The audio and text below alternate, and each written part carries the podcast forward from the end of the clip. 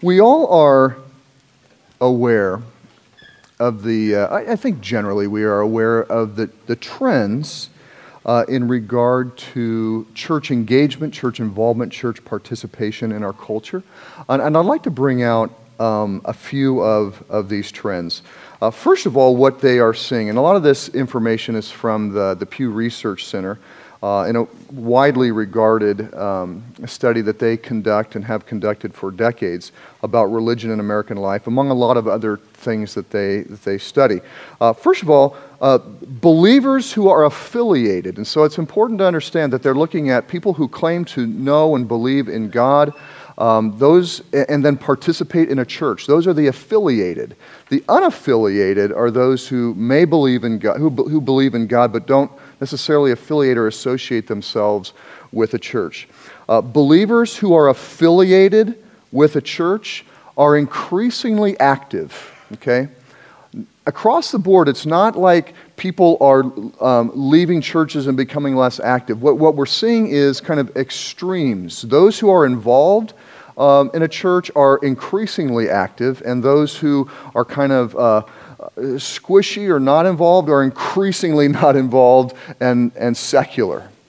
Uh, the second thing, believers who are unaffiliated. So people who claim to uh, have a faith, they claim that it's important, they, they, they may pray regularly, they may read their Bibles regularly. They are um, those who are in, unaffiliated with a church, but claiming to be of belief they are in their lives increasingly becoming secular, increasingly becoming like the world. And so they may claim to know and follow God or want to follow God, uh, but their lack of involvement in a church is leading to more secular lifestyles. Um, and we see that God is something to pursue uh, individualistically. You especially see this in the, the millennial generation and the generations that are following. Um, and this is amongst this, um, this sense that we can't increasingly trust authoritative institutions, including uh, religious institutions and church, because of what appears to be trends which have always existed. Uh, that, that the leadership of these types of institutions, religious organizations, and churches are increasingly uh, suspect and not worthy of our trust. And so the consequences of this um, on religious believers, okay, on those uh, who claim to uh, want to know God, who know God, and want to pursue Him, the consequences are significant. Uh, believers at some level are declining in their commitments to church involvement.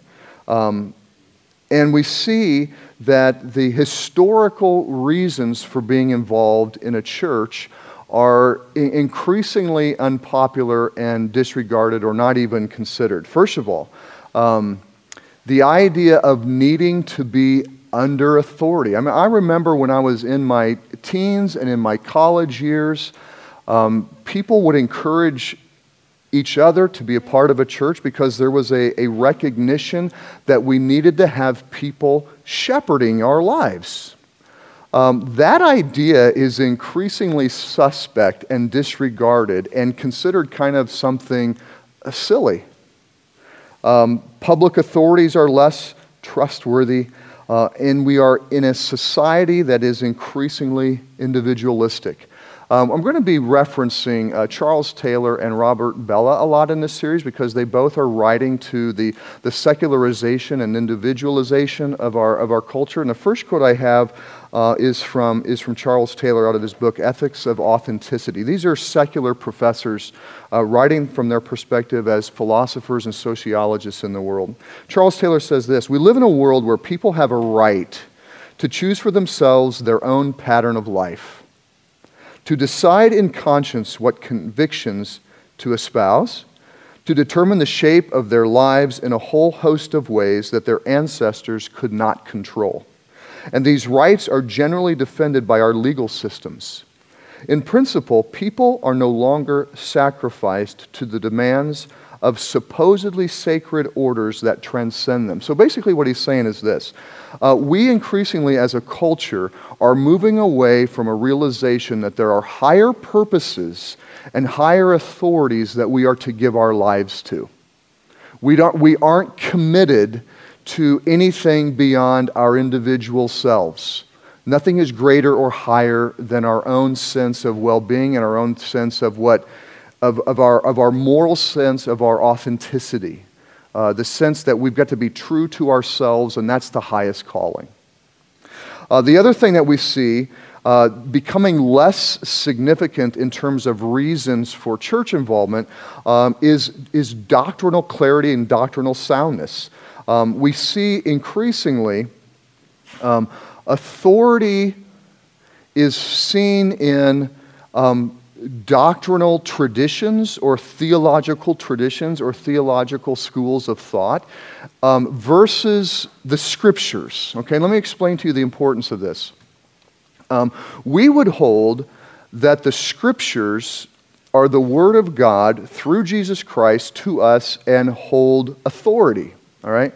Well, um, what you increasingly see is people um, stereotyping interpretations or understandings of Scripture into a particular school or tradition. And because, because it's all a matter of one's interpretation or all a matter of the tradition or school of thought that you're in, it's easier to disregard the word as authority because you can just say, oh, well, that's their interpretation or that's the tradition that they're in. They're, they're Calvinist or they're Arminian or they're Baptist or they're they're Lutheran or, or whatever. And, you, and, and biblical understanding is no longer understood to be words from a text, it's understood to be words from men or schools or traditions. And so it's easier to disregard these traditions because we can just say, ah, well, that's where they're coming from. That's their history, that's their culture, that's their tradition. And the idea that we can get at a sound and accurate interpretation of Scripture is increasingly suspect. The scriptures were written to clearly understand. And yes, there are interpretations. Um, but it seems to me that, the, that eh, there are some really challenging texts in Scripture, and that there are going to be very valid differing interpretations. But let me tell you, those places uh, and those texts uh, are few and far between the, the essentials are not, um, are not up to a lot of interpretation. I mean, our culture would say they are. Um, but a, a, plain reading of and, and work given to study and understand the text will generally reveal, especially in the context of a community of people that are all reading their Bibles together and pursuing the truth together, the text is, is pretty clear on what Jesus wants us to do. But we increasingly see that authority is not held in the text, but held in traditions, and we can reject those because it's just people. We also see a recognition that there's a need for community. All right? It's light community. When you start talking about a community of people that you are covenanting with, which is what originally baptism was, uh, baptism was, a, was, a, was an indication that you are not only affirming the teachings of Jesus Christ and the gospel of Jesus Christ, but you are affirming a, a people that are also uh, covenanting together and committing together to, to hold to those teachings and to hold to the, to the, to the gospel of Jesus Christ. And, the, and, and to give of yourselves, that you're going to have to sacrifice your time and energy, your talent, your money, your resources, your family. This is the people that you are committed to. And it's going to cost you, and you need to be committed to it for the rest of your life. All right, that's a little too much. That's a little too much. The foundations of biblical community is the authority of God expressed through the teachings of Jesus Christ and spirit appointed elders. The, the, the, the strength and authority of the church comes from the Holy Spirit, and it comes from the Word. Uh, we also uh, see that, um, that the importance, the importance of being involved in a cooperative mission, a cooperative work together, is increasingly um, not taken as seriously or important as historically as it has been. And so we see all these things happening uh, in these transitions occurring in our culture that, that would uh, have us become increasingly individualistic, um, even in our faiths. And what we're going to see here today that, um, that Paul is writing to his coworker Titus, he's saying, listen, it is, it is of vital importance. It is of foundational importance that the people of God are in a church community and that they are orienting themselves around a, a leadership that is there, there to teach them and to protect them. And so Titus is written uh, by the Apostle Paul. It's written to a coworker. I didn't do a lot of the intro last week. He's written to a coworker uh, named Titus. And basically, Paul and Titus um, went to the island of Crete and they went around the entire island to all of its cities and towns, or the major cities and towns, and they preached the gospel and they started churches. All right, but basically all they did was preach. Uh, people believed. They assembled them together into a community of people, and then they went and preached at the next town. And so Paul leaves Titus on the island, and he goes and preaches somewhere else, and he tells Titus in chapter 1, verse 5, uh, This is why I left you in Crete, that you might set in order what remained. All right, so Paul and Titus didn't consider their work done just because they shared the gospel and gathered people into a church. There was a setting in order, okay? There was, there was some structural elements to put in place in order for these churches to continue to thrive. Um, and to see, and he says later in the passage that Amy's read, um, Cretans are liars, evil beasts, and lazy gluttons. Okay, that's what Paul quotes one of the, the authors and poets of, of the Cretan's own culture. And Paul says, yeah, that's a true statement. Cretans are liars, evil beasts, and lazy gluttons. But, but Jesus Christ has called these liars, these evil beasts, and these lazy gluttons to something higher. To something higher. He's called them, and as we see, he's called them to good work. He's called them to good work. And it does, and that good work, we're going to see good work in the church, good work in families, good work in communities, good work in the pressing needs, good work in our occupations. The idea of good work spans all of those. And, and Jesus doesn't want to leave, and listen, Americans, liars, evil beasts, lazy gluttons. We have to put ourselves into the place of the Cretans. Okay? Jesus doesn't want to leave his people where they're at under the, the, the enslaving powers of addictions and sin and hardship and death and suffering. Whether it's self inflicted, whether it's inflicted by others, or whether it's the consequence of natural disasters, God does not want to leave us there. He wants us to be transformed into people working, and we're going to see, He wants us to be transformed to be attractive to be attractive and excellent and profitable. These are all words that Paul is going to use. So he's wanting to transform these liars and evil beasts and lazy gluttons into beautiful, attractive, excellent people that are profitable and productive in their world across the board. And so he says there's some things to set in order to ensure that this happens. The foundations must be set. And he goes right into the first thing that you appoint elders in every town as I instructed you. As I instructed you. So the elders we see have two functions in this passage. First of all, they are to give instruction in sound doctrine, they're to teach sound doctrine, and they are to rebuke those who contradict. All right? Those are the only two things that we see here happening. If you add some other passages through Scripture, they are also, and this is part of the rebuking um, those who contradict the sound doctrine, they are to protect the church from, from division and, again, false teaching. Out of the Acts chapter 20, verses 17 through 38, we see uh, they are to teach and they are to protect. That is largely what the elders do. Largely what the elders do. Um, and in their teaching, they, they strengthen and support and encourage and pray for and, and admonish all of us uh, to abide by Jesus' teaching. The elders point the church to Jesus, okay? They don't point them to themselves, they point them to Jesus. And they tell those who would distract the church from Jesus uh, to stop. and they teach the church to understand that these people are dangerous that would undermine Jesus Christ. Now, the qualifications for elders this is one of the two passages in Scripture that we see qualifications given to elders. The qualifications, and I'm not going to go through them in detail, the qualifications have a very important purpose. And the first one is to ensure soundness.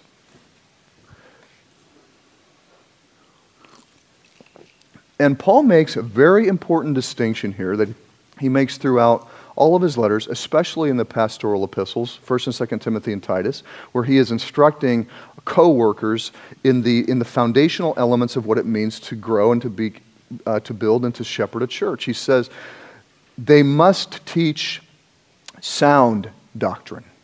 Sound doctrine. Now, the idea of sound, um, as opposed to just doctrine. So, okay, anybody can, can espouse doctrines. Anybody can sound smart and witty and learned and scholarly. And you can get really deep and get really philosophical and get in the, in the Greek and the Hebrew and the Aramaic and, and, and espouse all kinds of things that makes it really sound like you know what you're talking about. And it can be very deceptive because it, we all feel intimidated around people that sound and look really smart. Doctrines don't necessarily reflect Jesus' teaching. Sound doctrine. Sound doctrine means that it's healthy, it's beautiful, and it is coming from somebody whose lives are demonstrating health and soundness and beauty. And elders, they need to be sound. If somebody is spouting doctrines, but their lives are a mess, they're not spouting sound doctrine. They're spouting doctrines that make them look and feel smart, and they're trying to intimidate others to get them to follow them. And Paul says, listen, if you want to know, if you want to know a sound teacher, their lives need to be characterized by a certain set of qualifications that validate the power of their teaching. The power of the gospel moves us from being liars and evil beasts and lazy gluttons into being beautiful, hardworking, productive members of our families, our churches, and the world around us. Okay, that's why there's instructions and qualifications around households. There's instructions and qualifications around how they, um, how, what does their life look like in regard to alcohol and substances and food? How is their emotional health? Are they violent? Are they angry? All these things look at the whole person. And if we don't have teacher, and t- teachers that are teaching doctrine that is backed up by sound, beautiful living, the doctrine has got some substance behind it. Paul will later say, he says, there are teachers that proclaim to know God and that can talk the Bible from morning till night. So their words and their mouths proclaim to know God, but their works deny God's very existence because there's no, there's no hint in their lives of the power of God transforming them from being liars, evil beasts, and lazy gluttons. And sound doctrine is backed by a community of people. All right, it's not just one elder, it is a team of elders. And that team of elders is in the midst of a community of people whose lives are to be increasingly characterized by beauty and attractiveness, productivity, effectiveness, and excellence. Right? That's when you know uh, that there is a church on the right track? Are people's lives being transformed into something more beautiful and productive than where they came from? Yeah. And because of the work that it takes, you all know, if you've been around Twin Cities Church very long, it is hard work to put an end to, well, to quote Paul, to put to death sin in your life, isn't it? It's hard work. It's hard work to help others put to death sin in their lives. And it takes a long time. It took a long time for me. Well, I wouldn't say that I'm, I've arrived.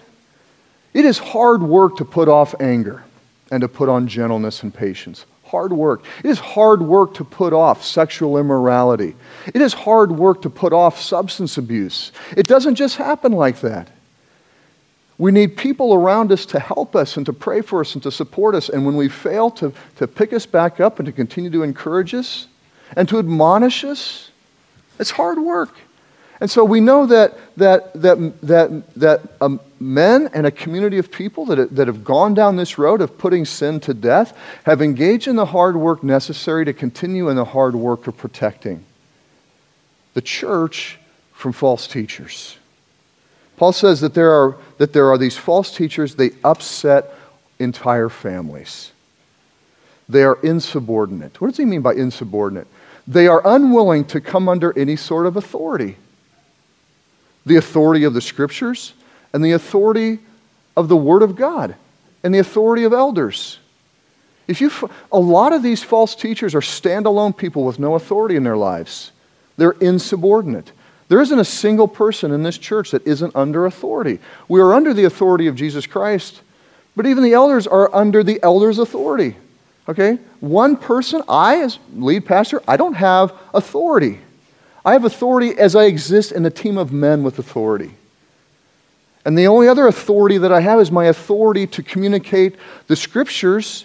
But if I stop communicating the scriptures, I lose my authority. So I can go to places like Mozambique or work with other churches in this country or others, other cities, other churches, and they're, they're listening to me, but not because I, I'm something special, but because God has given me the ability to communicate His Word, and His Word has authority.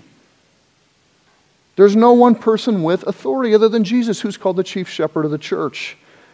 And so people that are unwilling to submit to other authority, automatically their doctrine is suspect. They're empty. There's, there's no substance to their words because there's no substance to their lives. They are deceivers.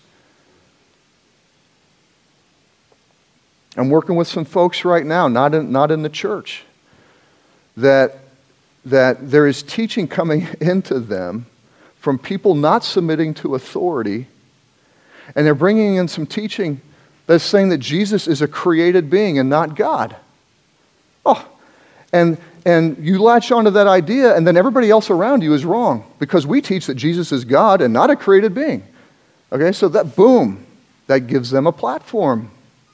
And then it erodes everything else. It's destructive.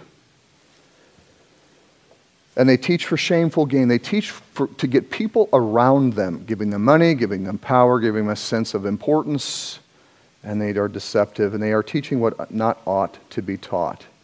And let me explain how, the, the, the strategy of these false teachers. See, because Paul brings in the, the Cretans are liars, evil beasts, lazy gluttons. It is easy to get people believing in false teaching when those people have what Paul calls defiled minds and defiled consciences. Right? When we are under the guilt and the weight and the pressure and the shame and the fear of addiction, of sins in our own lives, we're looking for something to validate us. We're looking for something to say what we're doing is okay.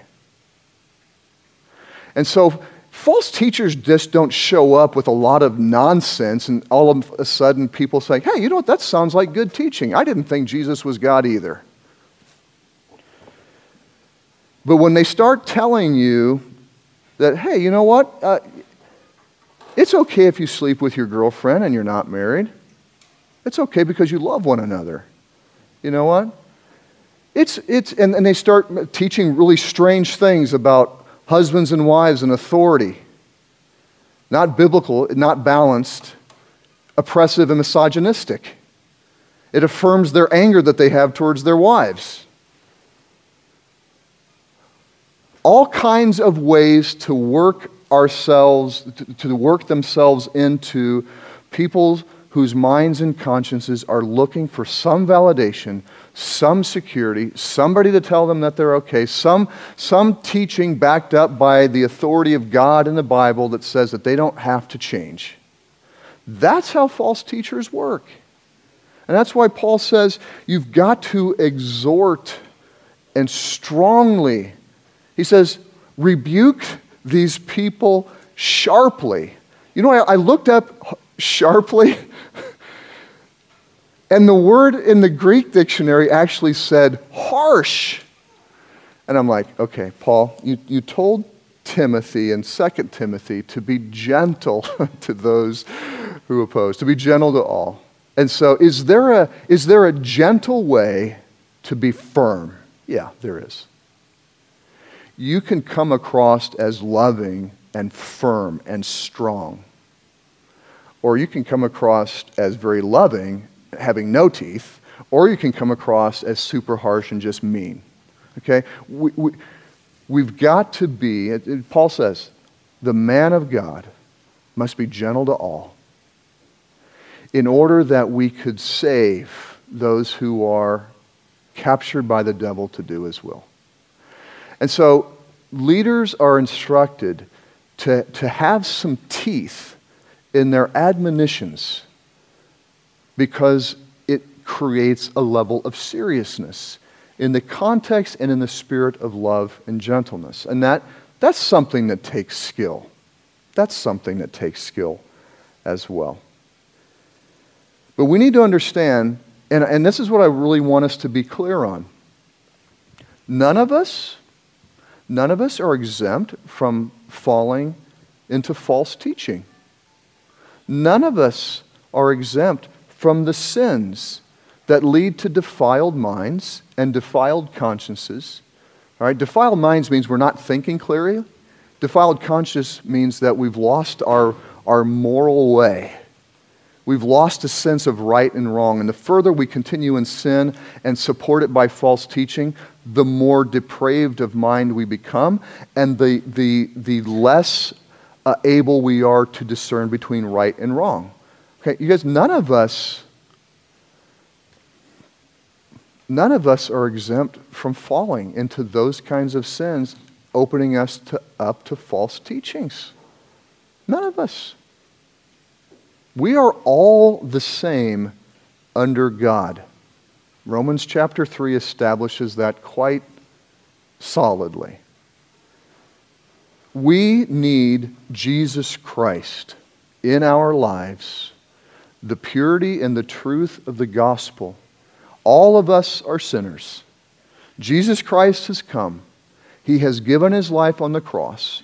He has bought forgiveness through his blood. He has resurrected from the dead, and all who believe in him come to life with him. We are raised with him. Our sin no longer masters us, our flesh no longer masters us.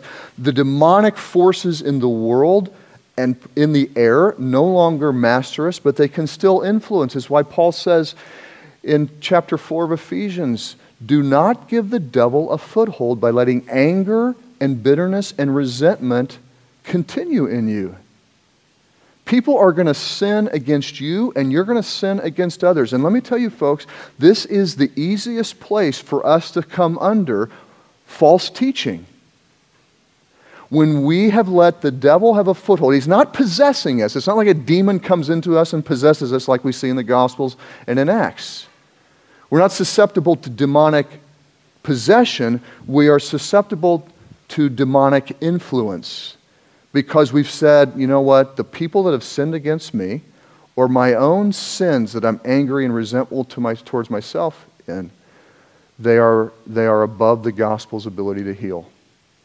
And that is a rejection of, of Jesus Christ in our experience. It's a rejection of the Holy Spirit in our experience by saying that there's something so significant and so huge that's been committed against me or that I've committed that the gospel is not, that the blood of Jesus Christ is not big enough or worthy enough to cleanse and heal. That is why it is so uh, powerful in a negative way resentment, bitterness, and anger. Because we open that up and then, then, then we're all then we're all susceptible to the influence of false teaching and, beco- and, and, and then becoming less and less and less effective, productive, attractive in our work, in our work in our families, in our work in the church, in our work in our jobs. And sometimes the sin becomes so great and our anger becomes so great that we start breaking laws. And then we're, then we're not doing any work except behind bars. And until we meet Jesus, hopefully, behind bars, which is what we are trying to do with Twin Cities Ministries and our work with, with uh, in the jails and with the discipleship homes and in the Metro Hope. You meet Jesus and you start rebuilding again. Rebuilding a life that is capable of being beautiful and attractive and productive for yourself, for your family, for the church, and for the world as you follow through with the occupation that Jesus has called you to. And so we need Jesus Christ. We need Jesus Christ to fulfill this, this, this calling that he has upon our lives. And if we're going to follow Jesus Christ, then we've got to follow him into the church. It's his new community. Prior to Christ's coming and the Spirit's coming, there was the nation of Israel. God was working through a people. God is still working through a people. Ephesians chapter 2 tells us that, that God has, has created the church to be the dwelling place of God. 1 Timothy chapter 3 says the church is the pillar and support of the truth. The church holds up and shows the truth to the world. And that's what, that's what God has created to be the means through which He's accomplishing His purposes and to show His wisdom and His glory and His truth to this, to this world. And He's calling us here to obey Christ and to submit to the elders and to put away our individualistic faith. He's calling us to one another and, and providing a way through the church and through the elders for all of us, for all of us, to cleanse us of being liars and evil beasts and lazy gluttons, and to make us beautiful and attractive and to fulfill the work that He's created every single human being to fulfill. We all have talents and gifts and abilities and aspirations, and those are image of God things in us that He's called us to. And Christ wants to, to for, He wants us to experience those things, to bring us fulfillment, and to multiply those things into a place of joy and an experience and fruitfulness that is beyond anything we could have imagined. Ephesians chapter 3, verse 23. Anything beyond what we could imagine. Again, false teachers just don't show up we're all susceptible to them. We're all susceptible to our sin. In proposing solutions, so Robert Bellah has written this book called Habits of the Heart. And it's in like its fourth edition, and there's a new preface every decade that they come out with, a, with another edition. Maybe it's just thir- three editions. Um, scholar from Berkeley. And, and he's trying to address really the problems that exist in American culture class divisions, race issues, income disparities. I mean, like across the board. He's just trying to take a big picture view. Okay, here is what America is about, and here's what would bring about some serious change.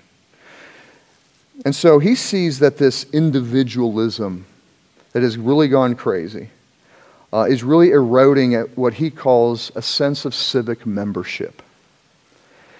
And in proposing solutions to restore this sense of civic membership and to kind of tamp down this, this runaway individualism, he says this When we consider how to renew the cultural capacity for community and solidarity in each of the three classes. So he's got, he kind of, he's, there's the, there's the overclass, the anxious class and the underclass.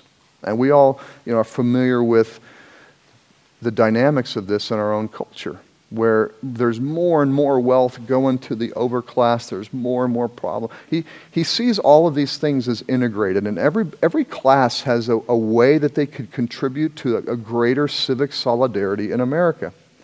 So he says, he says that uh, when we consider how to renew the cultural capacity for community and solidarity in each of the three classes into which our society is divided, it would be well to remember something we have already mentioned. And this, this blew me away when I first read this that in America, that in American society, religious associations, churches, have the strongest hold on their members and almost alone have the capacity to reach individuals in every class. This guy isn't a believer as far as I know. He, he died a couple years ago. Berkeley scholar, this book has been very popular and well read over the last few decades. But he sees that the church is a substantial resource to the, to the regeneration and renewal that our culture needs.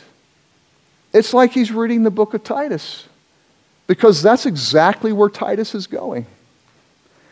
And the foundations start at the church and with the leadership that God has appointed. Let me pray, and then we'll look at some questions.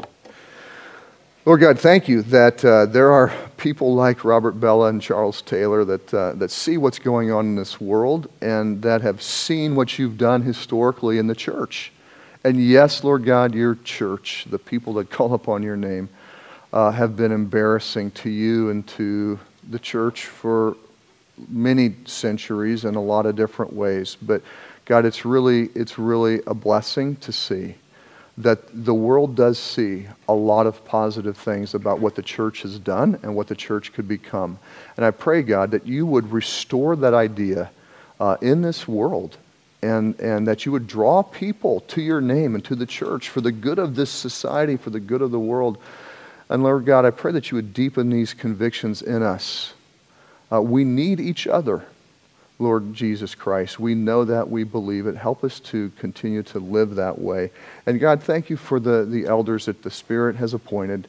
Thank you, God, for their hard work. Thank you for their devotion to your word. I pray, God, that you would protect us uh, by continuing to, to strengthen us with, um, with men that are worthy of this call, and that you would continue to raise up more and more men and more and more families and more and more house churches and more and more house church leaders and families that can host and men and women that can counsel and teach and instruct us, God, in the, in the teachings of Christ. In your Son's name we pray. Amen.